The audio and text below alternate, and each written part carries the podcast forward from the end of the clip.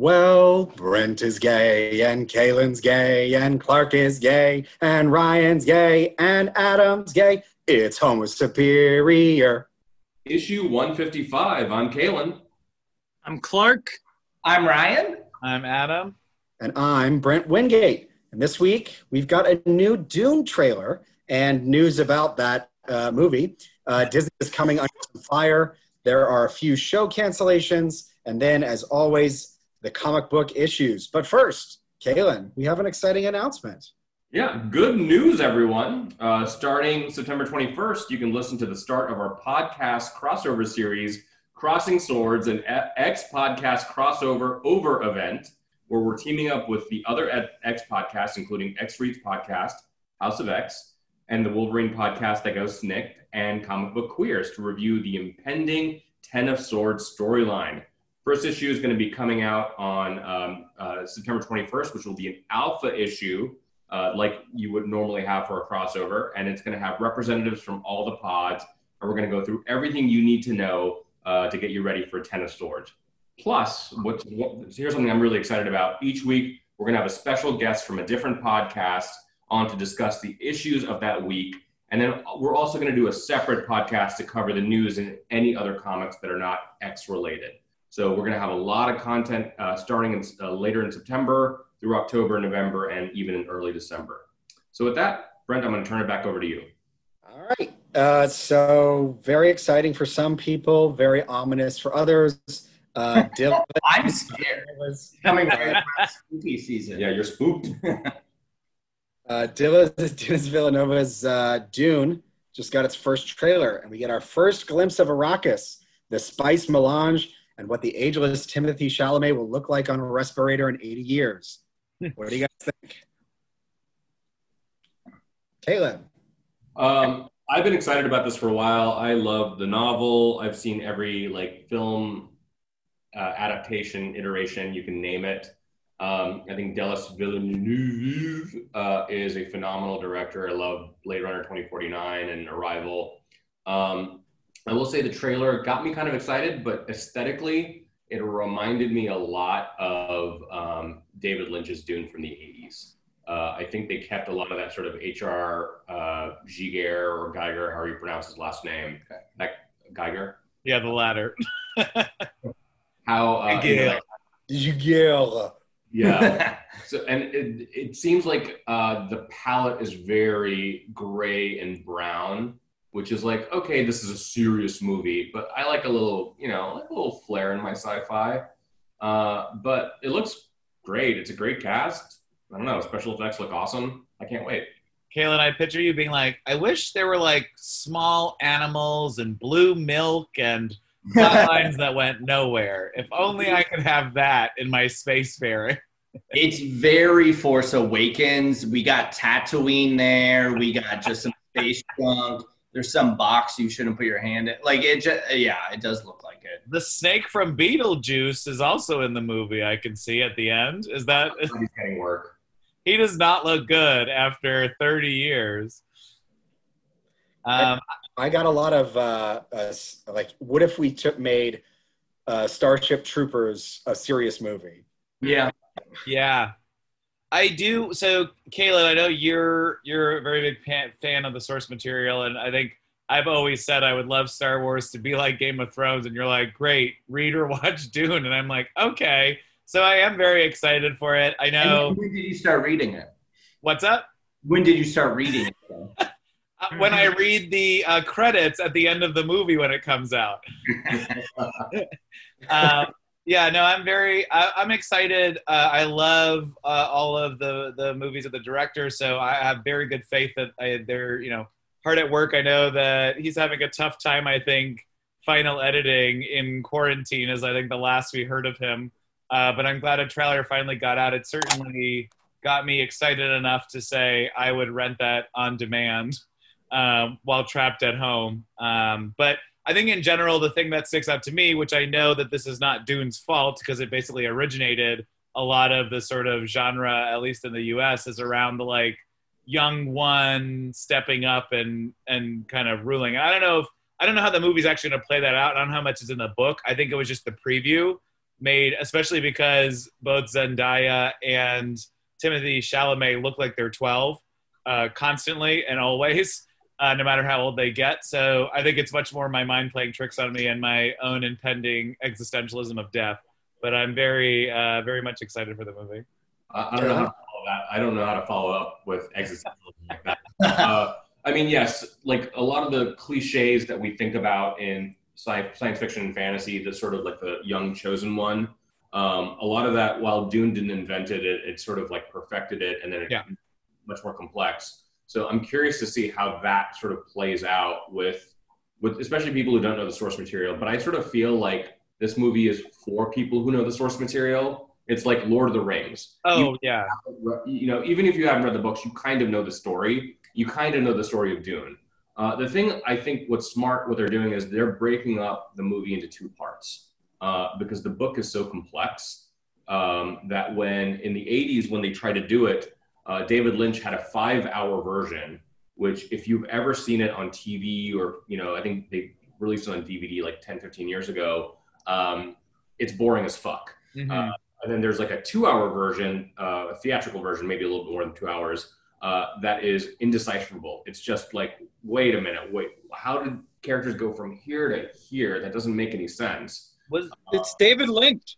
Yeah. and then David Lynch took his name off of it, so it's like his name. It's an Alan Smithee film, uh, which everybody knows is that when a director takes their name off a property, they, they use Alan Smithee as the pseudonym. But Oh, I, I, I think the, the performances look like they will be really good. I'm excited for that. I like the entire cast. That's probably my the thing that I think will pull through the, the the movie through no matter what. And also, it just looks so visually stunning. I, I do think it looks nice, actually. yeah, agreed. Um, so even if it's like terrible and it's fucking almost four hours long or whatever, like I, you could just get high and watch it, and it'll probably be a good movie in general. Brent, So speaking of the entire the the cast being so good, Mm. do you get any of the production anxiety of like, oh no, they have like a really really good cast. This is going to be like uh, Love Actually or New Year's or whatever. Like the reason why so many star-studded people isn't because it, it's going to be like amazing as a result. It's like to distract you from the rest of the production. Yeah, I mean, yeah. Do you? This is the next Valentine's Day, is what you're saying, basically. so it's not that into you. that would be horrifying, but I'm kind of on board for that. If it was that terrible, like a sci-fi thriller, oh, it would be that movie with um, Valerian. Yeah, no, there's so many out there actually. That um, no, he was in Mad- of Riddick. Yes, that too. Oh, um, But there was a oh, Jupiter Ascending. Jupiter Ascending. yes. So there's He was in Magic Mike too. yeah, only Yes. one reference I know. Amazing, amazing. Did anyone watch the sci-fi series that they did? Because I heard that that was like obviously too low budget to handle the content, but was actually a big step up from a actual content delivery perspective. Well, yeah, I did, and I actually owned it on DVD back in the day uh, because it was very close to the source material. And then what they ended up doing, and this is what I hope the movie is so successful that they go into the the subsequent books. They did Dune, and then they did Children of Dune, which was the next Right. series. There's six novels, uh, and I think from a movie perspective, I'd love for them to do at least the first three, like Dune, uh, Children of Dune, and um, I think Uh, grandchildren of Dune. the grandchildren. of Dune. Yeah. Okay, so there there's a huge gaping issue at the end of uh, this trailer. So much. I hate Uh, so much. with that said, uh, get out all your gay giant hole jokes right now. Does anyone have So any? when I was a kid, when I was a kid, I thought Dune was the movie Tremors because they both had some giant sandworm thing, and I haven't really gotten over it because I I've never seen Dune because I didn't like Tremors as a kid. My brain just won't accept the fact that they're different things. But that snake is synonymous with Dune. Like everyone knows that desert snake thing. Does is it actually that big of a part of the books or the lore? Absolutely. Okay. Um, my thing for it was that uh, it's bigger on the inside. I think is very fitting, especially at the end of that movie. Um, that's my gay joke. It's really not good. Doctor Who. I guess for me, my problem is I, I just get am tired of every story with any modicum of sci-fi. If it's set in space, the big animal's a whale. If it's set on the ground, the big animal's a sandworm. Enough already. It's been done a million times. Come up with some other giant creature. What I- else? I've seen the puckered What do you asshole want? Bunny? What do you want? Yeah, I guess a bunny would be better. Yeah, all right. Name your what do you want in space and then what do you want on the ground? I want a giant stingray on the ground and I want a giant flying octopus in When you say a stingray on the ground, do you mean just like a beach? like a sand ray. Like it's like it's Oh, in, okay. it's still in the sand because you know no planets can exist with grass. so it's always it's always a desert where they get attacked by the Sure. giant monster. So if if we're doing that, but if it's greenery, maybe I am on this bunny idea. Could you imagine like you see this giant hole and you're like, what do you think that is? And there's like all this rumbling and then this thing pops out of the ground, still wants to eat you, but it's just I mean, like it's- a little, a little bunny. It's very Monty Python. Ah, there's no originality in anything. No, you fool. I want it to be like a shopping cart in space, and that's the monster that's coming after you. And I'm trying to think on the ground, like a, like it has a, no like problem breathing in space, obviously. I want it to be like a baby porcupine, not just a porcupine. So it's something with very soft quills that can just roll over and die. But it's evil. I think the the the armored creatures underground, like like uh, pangolin or an armored thing Mm. would be fun. But I don't know if my primal brain is scared of those, like in a way that I'd be scared of like a giant worm that's kind of like a snake or giant spiders. But that's also been done. Aren't armadillos the only other animal that can get syphilis? Uh, I don't know about syphilis. uh, Uh, chlamydia, yes. I'm gonna Google it. I gotta find out. It's very still important to me now. I mean, tons debate. of tons of animals get chlamydia, right? Koalas. That dog I fucked. Uh, Oh my god! Yikes! Jeez. Which That- one? obvious- That's what I want in space. The dog that Brent had sex with. no, So, I- I like- I like- the moon. In Oh, I don't think it's- I like the kind of like amorphous creatures, like like the ones that size galaxy or they're like a storm cloud. It, it, it's leprosy, not syphilis. Either or. both both are sexually transmitted. Fun fact. I mean, No, they both involve losing parts of your body. Space Yeah, I, don't, syphilis. I don't know what I gave that dog. Uh, did it? Uh, I heard that Dune's release date got pushed back. Is that true? It is true. Um, it was originally supposed to be scheduled to be released, um, I think, December 18th. And also, Wonder Woman 1984 was supposed to be released in on October 2nd. But both of those dates are being pushed back by at least a few months, most likely because of how poorly Christopher Nolan's Tenet did in theaters. So, like, it cost 200 million. It only made a tenth of that in the US over 11 days. It's made a lot more internationally, like 130 million, million so it's not going to lose money altogether, but it's Right. less as a blockbuster than they were expecting, and they delayed that as well.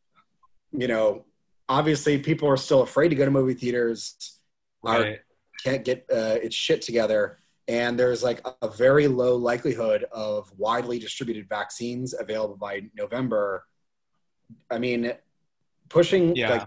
like Wonder Woman, probably um, Black Widow is going to get pushed. Probably um, No Time to Die is going to get pushed. Our, our- our production studio is just going to cannibalize themselves in November and December by like trying to have all these movies come out at the same time. I don't. I don't really tr- think anything's going to come out. I mean, they might. I don't know.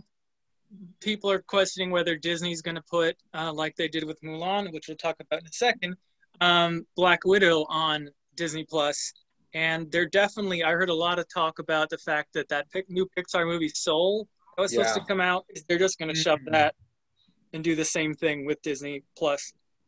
Just make any kind of money out of any of these things that they're just squeezing lemons now. I do think it's interesting. It would be interesting to see how, like, I'm. I mean, I get why everyone's making proactive actions because it's a shitload of money we're talking about. But I do find it interesting that they're not sort of letting Tenet run the full course, which is like obviously they released it probably because of contracting and having to be in theaters. But it's like, I wonder how many more people will actually buy it when it comes out because that's always the first way you do video on demand. So, I mean, it's still going to be less obviously than ticket sales, but like, I don't know if they have a real full picture on what the economic profile is and like how many more people bought this movie on video on demand than what they might have projected if we weren't in COVID world. I mean, regardless, I think it's a it's all of a negative scenario, but I don't know, Brent. I mean, those like a, a blockbuster movie like that. I think a lot of it depends now on its ability to gain traction among people. That you've got the average person going, "Oh my gosh, Interstellar! It looks so Let's crazy." check it out. you have to go see it and while they do they spend you know tens of millions of dollars on trying to advertise these things there is a part of it after it's out that like if you find out tenet has the same rotten tomato score as interstellar. And but you also run the risk of getting a disease. Uh, i think it disinclines people from you know watching it now or you know waiting to get it when it's like $18 you know i don't i don't understand why all these production companies were were this ambitious to try and think that like things would be solved by october november Right. december when no expert said it would be over by then. Uh, clark exit scores for this movie are a lot weaker than Inter- Interstellar as well. Right. So just word of mouth coming through. Supposedly, it has the audio mixing is horrible to the point where you can't hear incredibly important plot points underneath people on boats and shit and water and music and all this kind of stuff going on.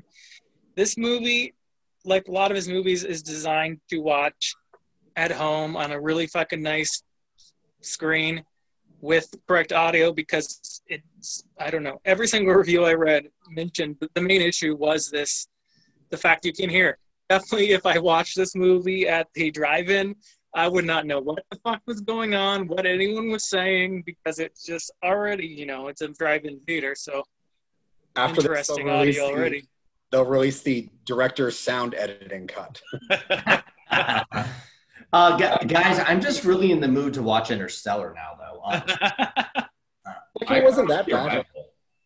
You Yeah. guys, uh, I, I mean, Kaylin, you must be excited that Dune is probably going to get pushed back, given the fact that they were like basically begging to get more time to do any of this editing. But For sure.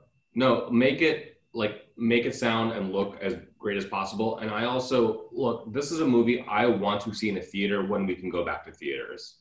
Um, this is something that I think I want to have that kind of shared experience with people, and it's something. It's one of the things I missed the most. I think uh, during during COVID, um, just being in a movie theater and being able to laugh with other you know viewers and like kind of like you know feel like the same like impact of the film uh, and dune would be a great one for that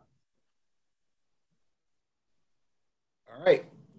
Um, so moving on, uh, we've we've mentioned it before, but um, Disney is now facing criticism for thanking the Xinjiang government's uh, publicity department and the public security and tourism bureaus for Turpan, which is a city lo- located outside of Xinjiang's capital. Um, they they were thanking them at the end of their reboot of the movie Mulan.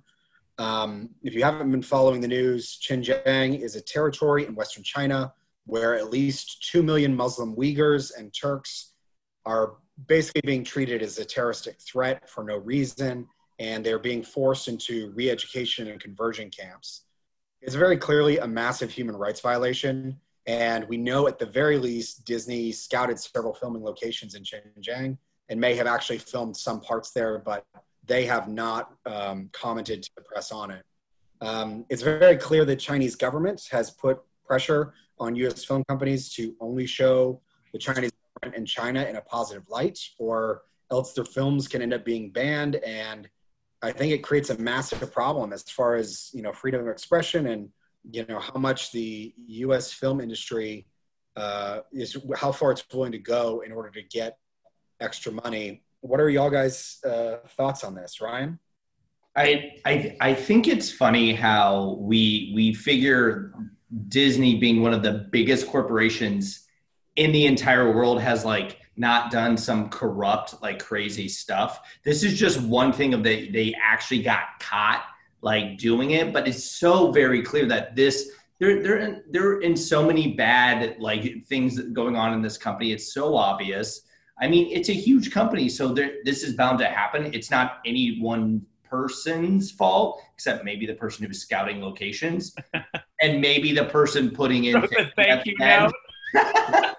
but like, it's it's just funny that we're like they they've done so much more effed up stuff. Like it's it's pretty funny to think that this is the one thing we're concentrating on in this mass corporation. Kaylin, I mean, uh, yeah, I agree with Ryan here. It's like you know they had such a squeaky clean image here, and now this, and then on top of it, with Disney World reopening, Disneyland Yeah. reopening, them uh, basically when employees or whatever they call them, cast members, they have been uh, tested as positive for COVID. They've just been sending them back to work, which is like horrific. You know, it's like, what are you doing? Like, uh, like what a way to like just you know mess with the public's faith and just you know completely undermine your image of being a good corporate citizen. Uh, I don't know. I'm I'm incredibly disappointed in Disney right now.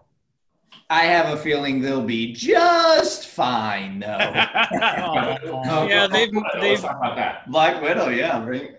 Their stocks are as high as they were in, as in February. They finally climbed it back up, Mm. especially with Mulan and everything. It's making a shit ton of money. It is. but Yeah. I don't know. Just watch Crouching Tiger, Hidden I- Dragon and stuff. I It's got a do love of the fact that. Disney removed all the magic from Mulan, but then added different magic into it. It- it- I don't know. The whole They, they I don't know why. shape shifting woman that turns into a bird all the time. Yeah, and then every, everyone has like chi powers or some shit. Yeah. Not Well, everyone, the- but they talk a lot about it's it. I don't know. I this movie should never have been made. I've said it a hundred times on this podcast. This was a bad decision from everybody involved, Yeah. except for for China. This was a very good decision for China. Yeah. The the thing that's very striking to me about it is Disney tried to make so many efforts to have the story based in um, Chinese culture. They consulted a lot of experts. They tried to really get a feel for. Um, they, they they had like Chinese producers on it, um, and the fact that they are involved in one of the most major human rights violations, you know, kind of going on in the past decade at least, um, kind of shows how the idea of like diversity versus inclusion doesn't just mean listening to producers uh, of color or listening to other people of different cultures. You've actually got to make your system not intentionally harm people Right. uh, by creating propaganda. Uh, Kaylin? Well, here's the thing that I'm really worried about, um, and we've talked about this on podcasts. I've certainly mentioned it before. Is because of not only the human rights violations of China, but the sort of the cultural conservatism of it. Uh, major blockbusters rely on uh, ticket sales, box office sales in China, biggest country in the world, uh, to be able to uh, make a profit or make an exceedingly large profit. And so, is this now, at least for the foreseeable future, is this the way that blockbusters are going to go? Is this something that we have to either turn a blind eye to or just say, no, we're not going to consume these things because they are catering to uh, the oppressive Chinese government? I don't know. I mean, I think it's a, I think it's a worthy conversation to have. It's a hard problem because I think a lot of people don't recognize how filmmaking is an investment for people. And so, what or the way a lot of movies get filmed is that someone puts in puts up money, and then they get some profit portion off of it, and that profit has to come at a higher rate than you would get from putting into some stocks.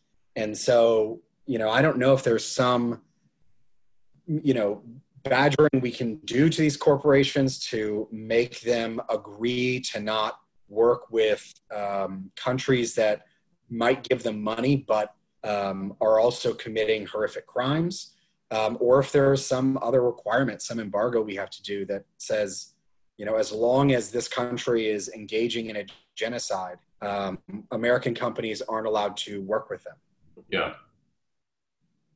I, we're gonna have I mean, we have to realize that all these big movies have to get Chinese money because we they can't make they can't make movies for 300 million dollars 200 million 250 million dollars and break even nowadays. That, that's 250 plus it's twice that much to do marketing etc etc they have to get it. So either we have to realize that we're going to have to get worse technology in order to create movies in order to offset this economic the, the economics of the situation or we're going to have to deal with china Well, and there's I get there is a difference between cutting out. Uh, I think we always talk about it for the Eternals, like cutting out a gay kiss uh, for Chinese audiences versus like producing potentially pro-Chinese propaganda idea, right? So, I mean, Mulan's obviously a very specific point in time, a specific film.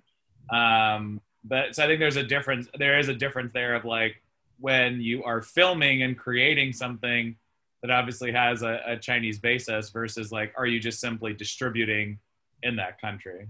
Well, Adam, I don't want you to minimize like just like you know taking out a gay kiss. It's the erasure of identity, um, you know, and the whole idea of like blockbuster films not being able to show same-sex relationships, uh, people of you know who have different gender identity because China is too conservative and doesn't want it in their audience. I mean, I think this is this is a real problem that we're going to have to deal with. Yeah, As- but we. I hear you, but like America did that for many years, so it's yeah, like I'm not forgiving it though. It's like we we're trying to move past it. Where where Marvel Comics are actually in their biggest crossover this year showed a gay marriage, and we'll talk about that in, in a few minutes. But like, and the fact that we may not be able to see that on screen on a big blockbuster because China is uh, going to exer- exercise it from from the film. I think that's a problem. That's something that we have to like properly discuss. Brent. I think there's a difference between, you know, I, I understand your sentiment, Adam. Like, if we're just cutting a, a, a quick clip, is that so bad? I think the point, though, is that it creates a chilling effect. So, Marvel is never going to produce movies that Exactly. highlight a, a gay character. And you're never going to get a movie that focuses, say, on the corruption of the Chinese Communist Party. Um, instead, you're going to limit, like, yeah, maybe maybe conservative Chinese audiences still wouldn't like to see a movie that's got a lead gay character.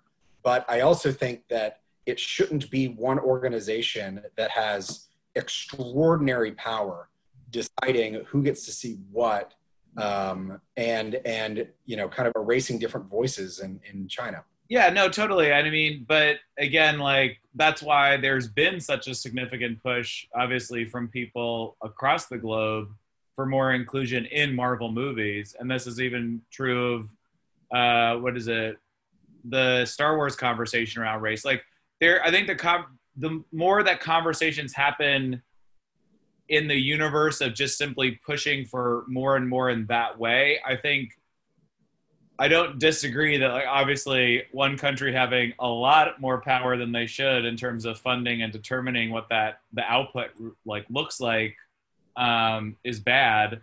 But I think like we already are starting to we are continuing to fight that fight because we're simply asking for even ourselves.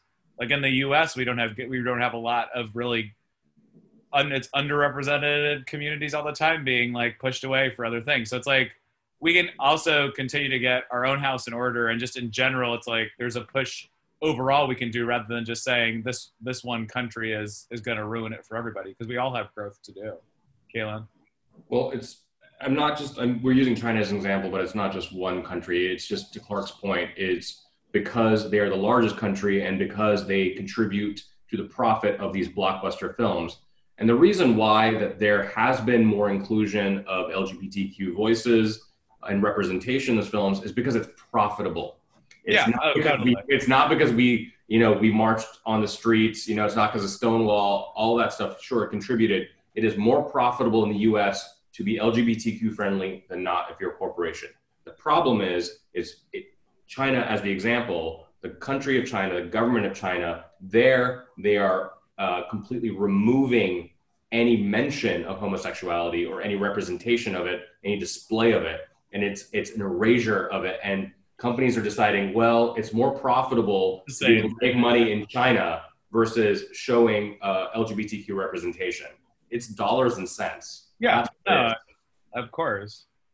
Yeah, the Chinese government is also currently censoring articles that report any of the negative criticism of Mulan right now as a result of um, people speaking out against uh, Disney thanking um, the government.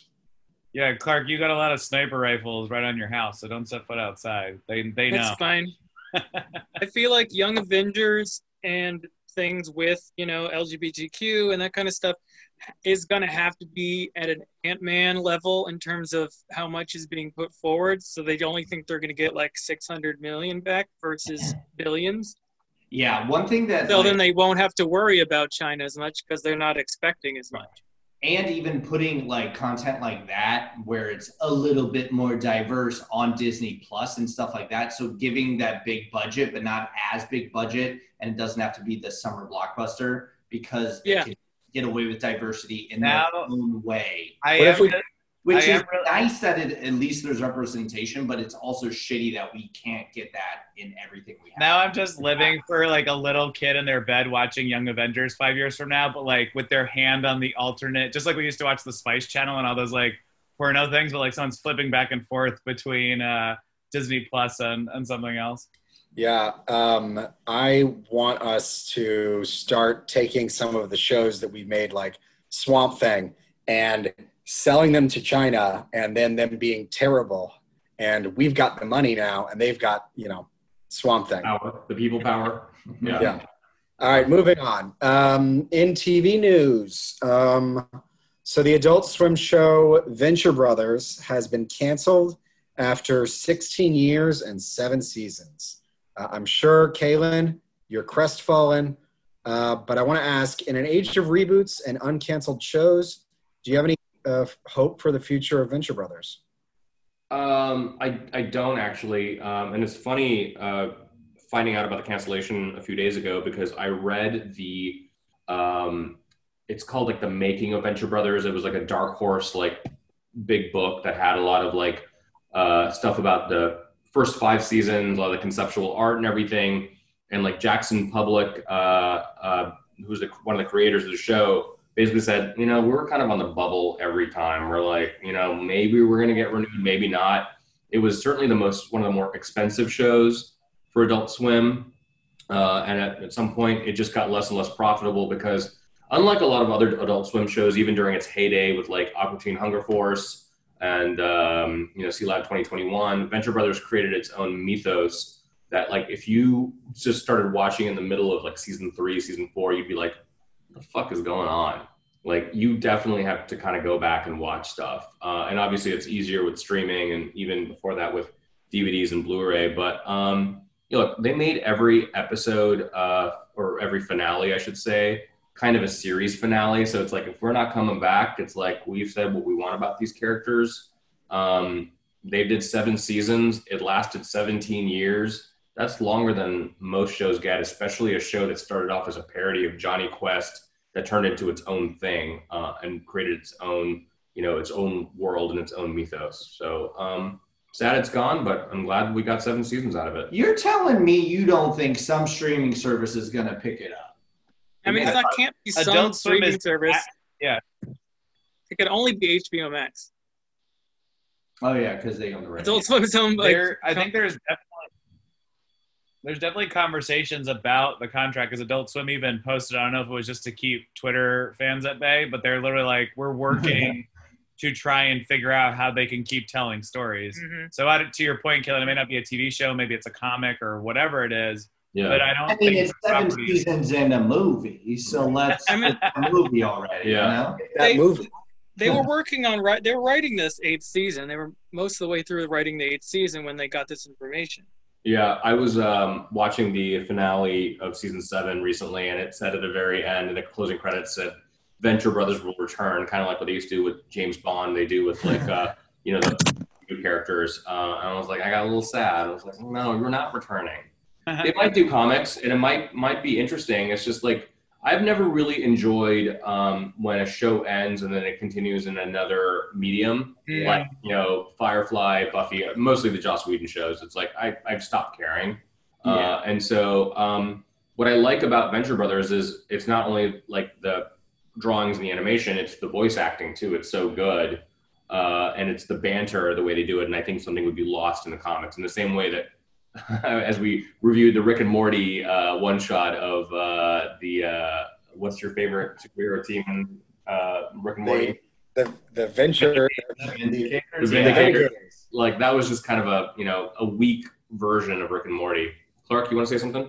Oh, I know Adam has watched Danger Five. Um, this messed up Australian TV show that's like It's so good. like a the 1960s team that's trying to like kill Hitler. It's an alternate universe kind of. It's completely batshit insane. And then the second season takes place in the messed up 80s world. But anyways, um, they were canceled, and they literally just sold every prop that they had so they could make money.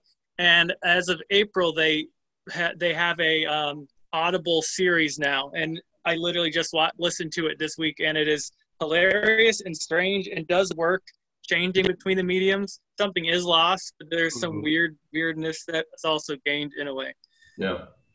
Like they can make it even Oh, more I got it. bizarre. I'm gonna What, go. Adam? I love that. I just I So love it. also- I'm so excited. I was just gonna say uh, for those who haven't watched Venture Brothers, um, it's all on Hulu. I highly recommend it. Just get past that pilot. Don't even watch the pilot because it's very different from the rest of the series. It's very tough to get through. The pilot's not great, but the first episode's pretty good, and I think the show gets really good halfway through the first season, in the same way that BoJack did. So um, I think for for all five of us, like of the things that we love, uh, they do such a nice job of lampooning uh, stuff like superhero comics, GI Joe, uh, you know Jonny Quest, as I mentioned before. It's just it's very Star Wars. It's very clever. Adam. I was gonna say we'd be remiss to not mention it gave us the, our world's worst uh, podcasting segment of. Uh, I regret going to you. We're, Venture Brothers is gonna live on in Dungeons and Dragons. You heard it time, here. bitch. Venture time. That went really well. What are you talking about? All right. Had sex with Also canceled. Also canceled after a future uh, 11th season is The Walking Dead. But like its zombie theme, we can expect a horrific revitalization of the show with the spin-off of the characters Daryl and Carol. Um, if you show, go by It's Daryl. called Errol. Karen. I'm desperate. I'm desperate for like a '90s sitcom where they're parents and it, it's called Daryl and Carol, just with like a apostrophe in. I I really want that now. And the credits are like two minutes long. They're like they used to be. Then they have to show every character that's ever. all right, what, what who else has ideas for uh, this spin-off? What would you We like to already have 16 spin-offs and they're all mediocre. Fear the Walking Dead. Okay, so sleep on the Walking dead. okay, Dead. so there's an underground submarine where there's zombies now. Space. What else didn't we do yet? I'm pissed at this whole franchise already. It's had Oh, enough. It's, yeah, done. We're done. I want, have, we, uh, have, we, have we done Walking Dead around a volcano? I I want them to do like re- take over reality shows like Big Brother, Walking Dead, Survivor. Survivor, Walking Dead actually would work. oh, RuPaul's Drag Race Walking Dead. That's that's coming later this year. Walking Dead, Best Friends, Drag Race. Michelle Bashad Back is at- your host. Um, back in the early days of Adam and my friendship, we had like a group that would watch Walking Dead every Sunday. I think for like the Yeah. first two seasons, so we didn't give a shit anymore. Oh, much like the show, it's dead. It is amazing. Our to, like, relationship, it's not yeah. as long as it has. It is. It is a completely dead version of itself. I. I think they're they're because they're they're actually right around the comics. But my favorite was that poor woman left the show. Her ABC drama got canceled. She went back to it, and now Yeah. Walking Dead's getting canceled. Lauren Conrad. Yeah. not to be. No, not Lauren, not LC. I was just gonna say, not the one from the hill. I knew what you were talking about, Clark. You're trolling, but I appreciate that. So she just goes on TV shows and slays them, right? My Yeah, favorite character, my favorite character Don't from explain Laguna it. Beach was her best friend Lo, who didn't really care about anything. And didn't yeah, Lo didn't want to show. be on the show, but the No. thing is, No. Lo was way more captivating than the rest of the Oh, cast. she was the best thing about that show. But All right, we but have, listen uh, to Clark and I's recap of reality TV shows on another podcast. Only ones from like 2001 through 2007, though. I'm in. I hate right, it. we have a we have a fuck ton of comics. Uh, Kaylin, do you want us uh, do you want us to come in your little comics corner? Yeah, yeah. Come, come join Come me. in your little comics corner. Ew. I just watched Dune. That's gross. I know what I said. Uh, so I'm going to start with the Dawn of X books first. We've got Marauders number 12. It is the full-on resurrection of Kate Pryde. She goes on through that full ceremony that we saw in HoX and PoX way back when. Uh, Emma lets Kate know how she was killed. As a reminder, it was that bastard Sebastian Shaw, and he threw Lockheed in a little net thing off the boat. Uh, we do get to see some lovely reunions, including Rachel, Kurt, and Illyana. And of course, the last one just launched a thousand shippers on the internet. Uh, and then Kate gets a tattoo, which was spoiled by the cover. And of course, kisses the cute manic pixie tattoo artist. I love this issue. Yeah, it was a great issue.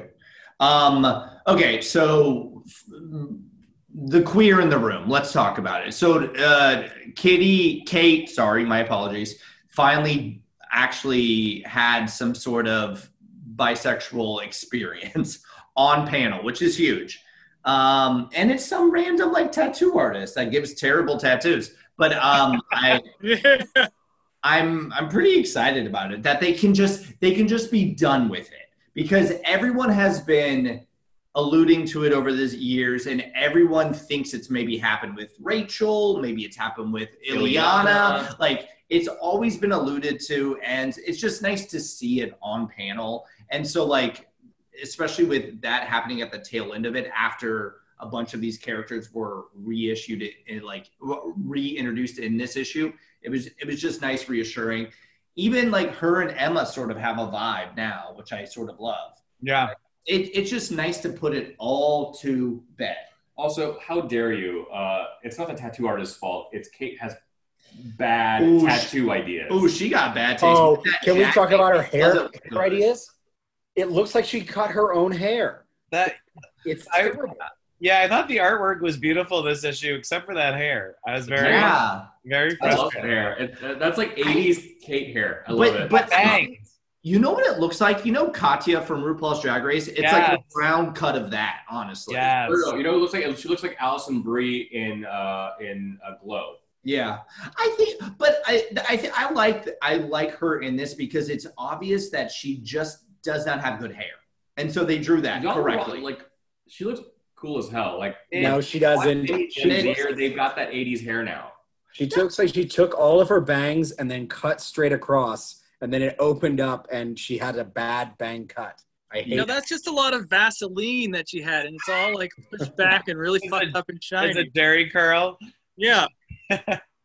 My The- favorite thing the- about the this issue. when, when she's getting resurrected, it's basically just giving her a Jerry curl the entire time she's Yeah. in. it. Into it. is constantly drowning but getting a dairy curl as it's happening. Yeah, perfect. All My favorite thing about this issue was was Emma Frost talking about her love of horses when we all know she murdered Butter Rum, that fucking monster. Good point. All right, let's move on. X Factor number three. Of course, the team, Sans Daken, they're still in Mojo World. And of course, they run into Shatterstar, who's the top live streamer in this realm, because of course he is. Daken and Aurora awkwardly flirt, and we find out why Daken never wears a shirt, but he's wearing one this time. This, of course, leads to the worst pun that Adam Kasari has never made. And the issue ends with Storm, Mystique, Domino, and Psylocke being transported to Mojo World with some heavy artillery. What was the pun that was made? Uh, it was uh, Angora was the name was the uh, name of the shirt. And he's like, I thought your name was Aurora, and it's like, Uh, I was like, Adam, what were you I doing? yeah. I I took my clothes off. I was ready to have sex with Dawkins because he's so charming. Um, he's not. But I thought this issue was was a step up, certainly from the past two. I know it's been on a roller coaster ride. I know we've been saying let's kind of wait on it, and I guess it's been a roller coaster ride that only went down. Um, but I feel like it's on its way back up. I, I definitely connected a little bit more with this. I still think Polaris is off. I feel like that's like a big thing for all of us, especially because Clark is one of your favorite characters. Um, but in general, I I'm like, okay, it's stabilizing. So I'll see where I want to continue to see where this goes, and it, it felt like a better issue overall. I almost it almost feels like they just needed a couple more issues after the quote unquote pilot, which really it was the first issue, before they got to this storyline. If they had just had a couple more like slice of life things before they got to a multi issue thing that involved Shatterstar, I'd be I'd be a lot more interested right now. Clark. I don't really mind that Polaris is off anymore because this entire book is off to the point where I, not that I understand what hap- what's happening, it's happening in really boring, un- just not exciting ways, Mm-hmm. and I just think it's really bad. I I don't think it's better than the last issue. I don't think it's better than the issue before that. I think it's just tr- it's just trash. I, I can understand where you're coming from. I the voices are definitely off, but I don't I don't nece- necessarily think it's as bad as like earlier runs that we've seen. I I think it's better than that. I I did one thing that made me squeal a little bit was uh, a reference to Wind Dancer, even though she is a corpse. Um, I it, it was nice to see her back. People have been calling her for her return for a long time since like the New Mutants uh, series, like many many years ago, the early 2000s, I want to say. So it was nice, at least a reference to her, and maybe she could possibly get some more screen time in the future when she's resur- resurrected or whatever.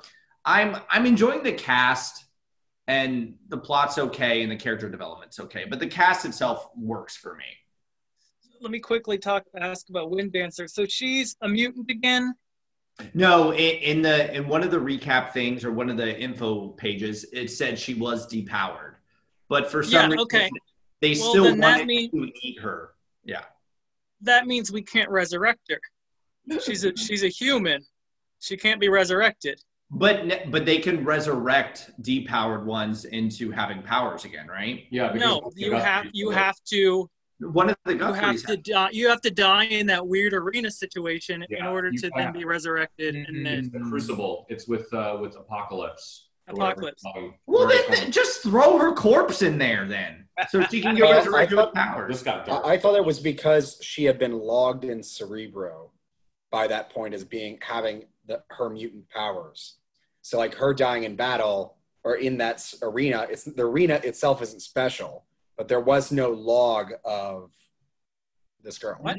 Maybe, she hasn't had mutant powers in what 15 years worth of comics Wait, but in How long Marvel has it been? Universe, that's like a year and a half. That's Yeah, like two weeks. but i don't know i don't know I hope she's back and she's it doesn't work with everything they've already said i know that much Brett.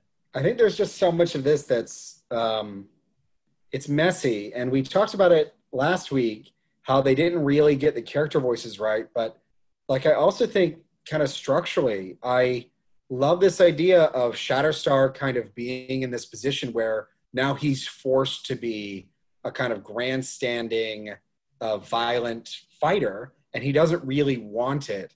And the Mojo verse has got this awful machine that's just kind of creating uh, fighters, and they kind of deal with it a little bit, but I don't feel like it was in depth. It kind of seemed rushed Correct. over, and it kind of seemed unrelated to what was really going on.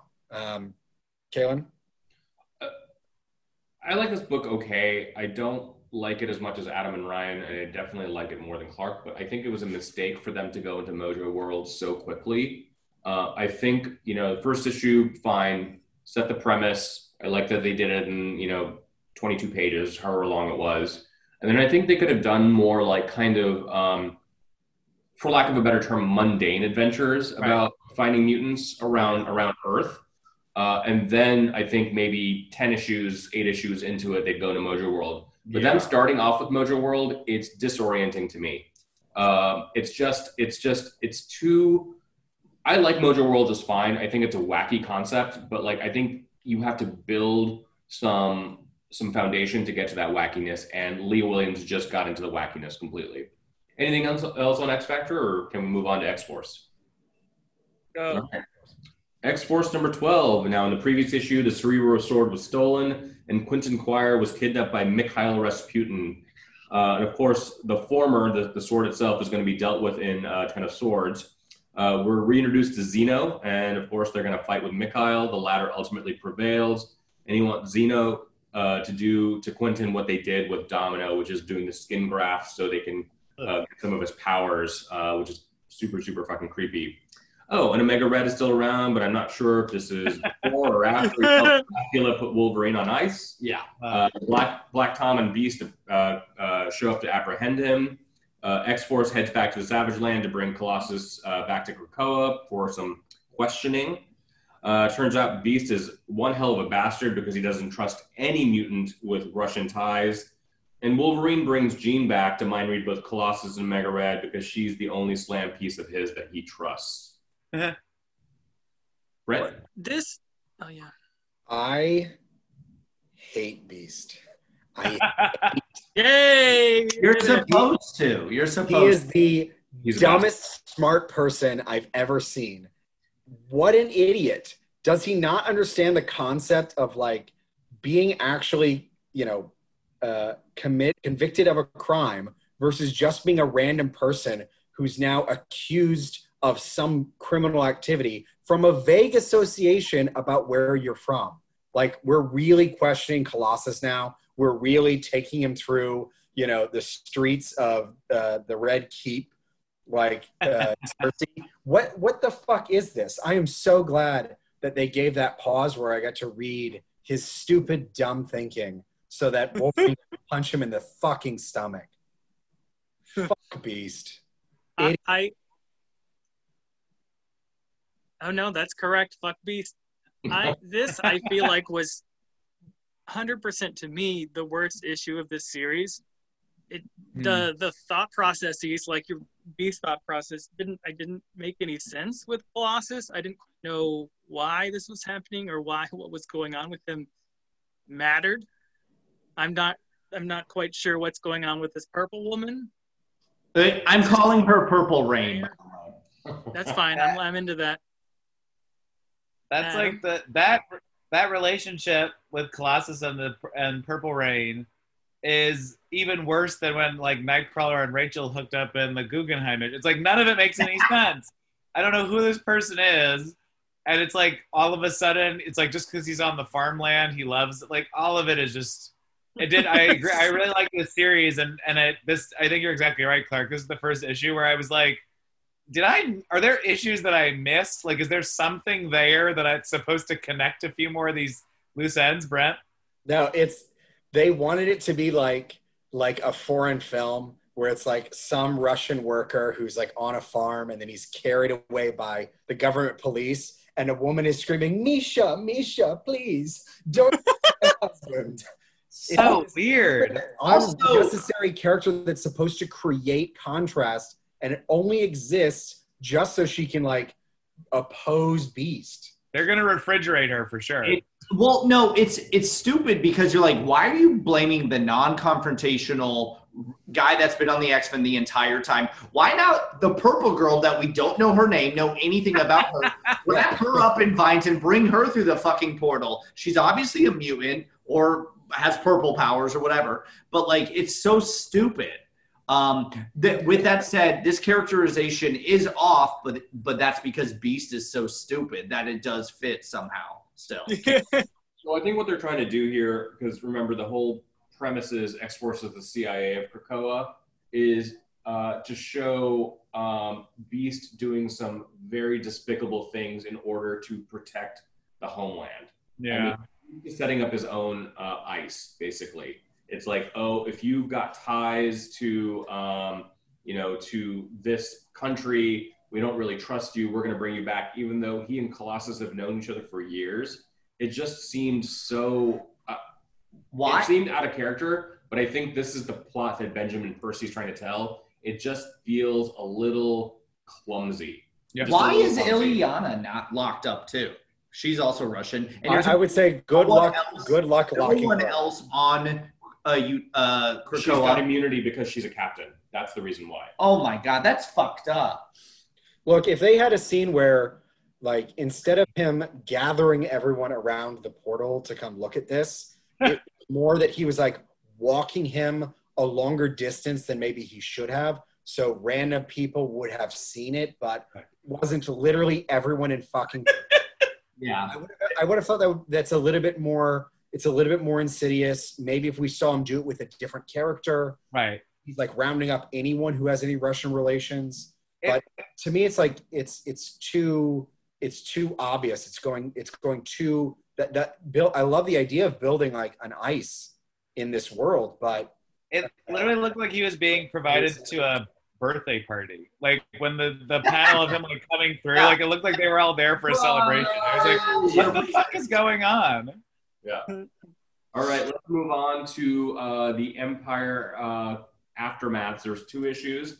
One was Empire Aftermath, the second was Empire Fallout. So, really quickly, the first one is uh, Raquel in the best Doctor Doom cosplay I've ever seen. Taunts her grandson, uh, Teddy, from her prison cell. They're all to laugh at you, she said. Uh, Billy and Teddy Mhm. married for real in an intergalactic Jewish ceremony. Captain America regrets not trading the Young Avengers while Tony Stark still pines for the 50 state initiative. And Agent Brand quits Alpha Flight because Carol Danvers forgot to CC her on an email about the body. We get an adorable Young Avengers reunion, and the issue ends with a flash forward where Teddy says he should have listened to Nana all along. And Agent Brand appears with a new do, a new look, and a new attitude. Okay, the attitude's not so new. Um, and then part two, Empire Fallout, on the blue side of the moon, the heroes try to figure out where the Cotati got all those wonderful toys. The Profiteer returns to assess them weapons and tries to reclaim the Kree and Skrull kiddos that we saw way back when. Uh uh uh. Turns out Teddy is more of a contract boy than Ryan Krull. He says, Bish, the Kree and Skrull empires are no more. There's only the Alliance. They need a better name.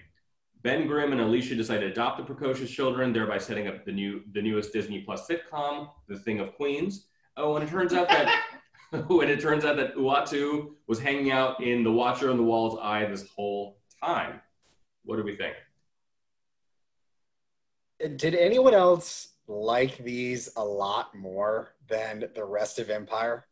Oh yeah. Yes. It- to me, it just seemed like they're like even if I got less character interaction with each individual person, I felt like I was listening to distinct voices rather than the same writer putting text to everyone just to move the story along. Yeah. Yeah, it's a little bit silly to have a fight at this wedding, but you know, it's a kind of nice recovery for one there to be this tradition. You know, you you don't have a good wedding unless there's a fight at it, and two that like Emperor Hulkling is able to say, "You guys get back to get back to partying."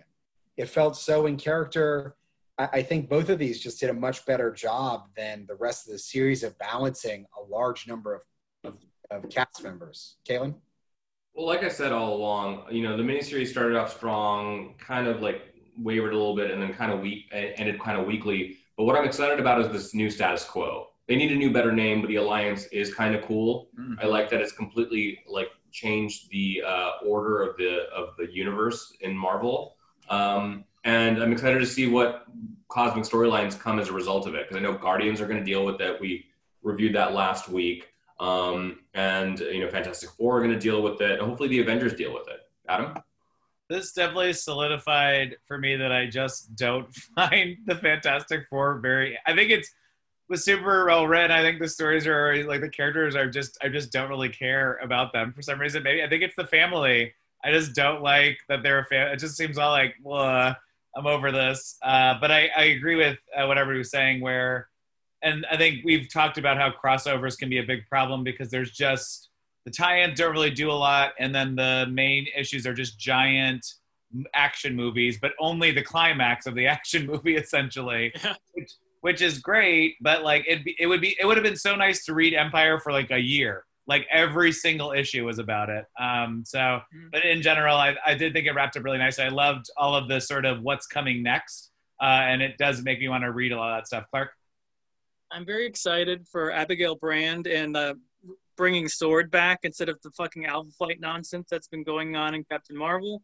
Because that was there was a five issue miniseries of Sword that was fucking amazing, but that thing died on the vine. Whoa. I I also it's interesting that when Uatu shows up um, in Fantastic Four, um, where whatever Requiem Fallout, excuse me, um, they talk about the it brings up the reckoning, which is Dan Slott has been trying to create this reckoning war as this huge storyline for like the fast past 18 years, starting with She-Hulk, and he constantly brings it up. So the fact that that's the end of this issue has to mean that that's where he's headed at the very least.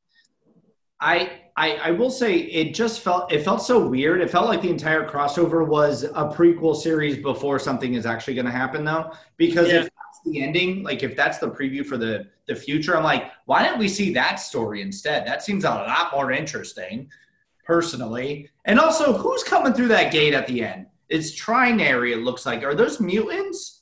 I was wondering if well, what her insignia looks like an X, but it also literally is a sword as well. uh, Yeah, everything's a sword it. right maybe now. it's a ten of swords. Okay.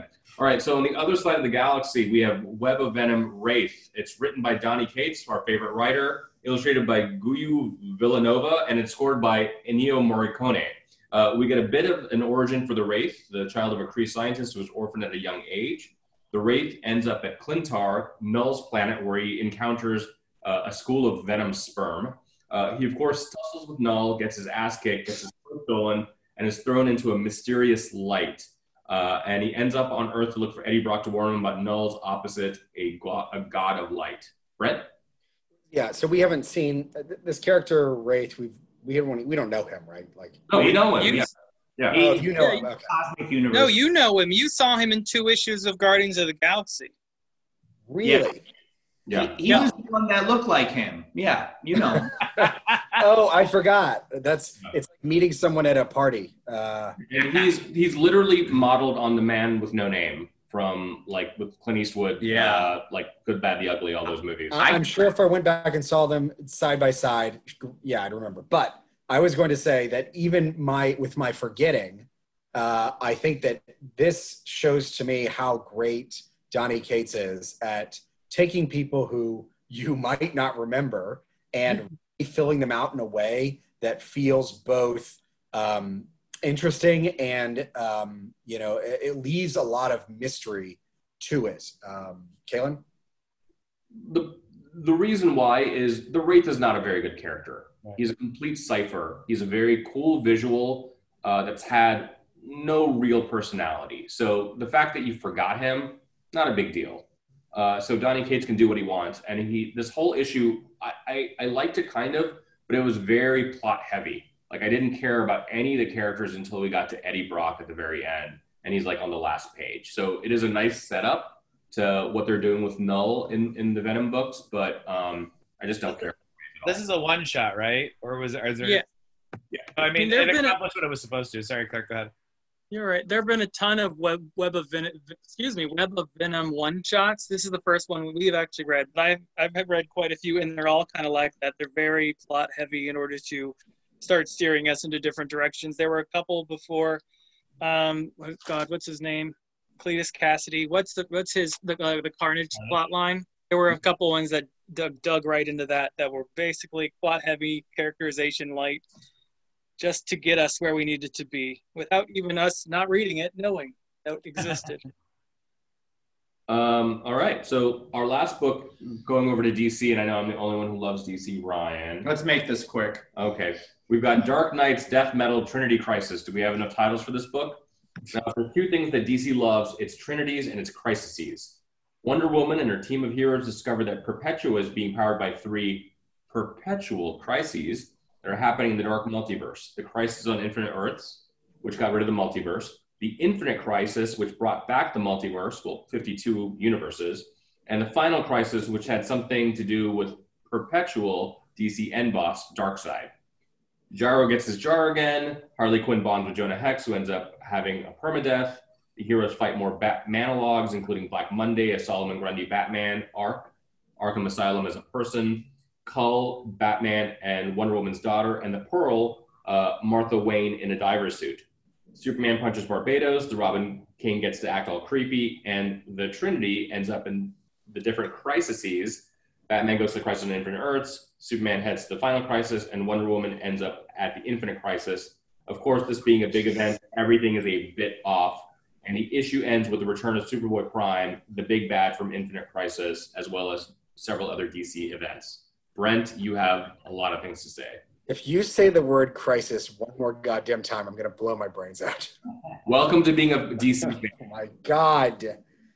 Name it something else. Come on, guys. That's all too much. It's like that was seven times as long as every one of your other recaps. Kaylin, I tried to read this. I tried. I definitely tried. Like I, I was researching all the characters. I was trying to figure the fuck out what was going on, and I was so fucking lost. I have no idea. This isn't a normal crossover. This is too much. Their continuity is too crazy. Too crazy. That's like being Rebuttal. friends with you, Ryan. I know. You're Adam, do you, have, do you have something to say? Yeah, I did. Uh, I am still, I'm like barely holding on, but I'm still kind of enjoying it. Uh, I do think it's, it feels like it's oddly moving fast while not moving at all. But because they always, intro- they keep introducing like the next MacGuffin, which I think is always really interesting. Um, but what I what I found really funny is to Ryan, to your point, I went back and I was like, well, let me just let me re-familiarize myself with these crises. Not that I read through all of them anyway, but I used to love reading Wikipedia entries. So I went back and like the first two generally made sense when I could remember. Final Crisis, which is the one that happened most recently, I was just like reading through it. And I did Morrison write it or no? Who was it? It was. And it, I mean, it does blend in with Morrison well because I was just like, what the fuck is even happening? Reading the simple Wikipedia entry on what was happening. Imagine reading it as it was coming out. I'm like, I think I like it, but Jesus, it's like bodies, tran particles are using for this to open up the W gate to then turn into that to watch out because this person from a another dimension's coming in. It was wild.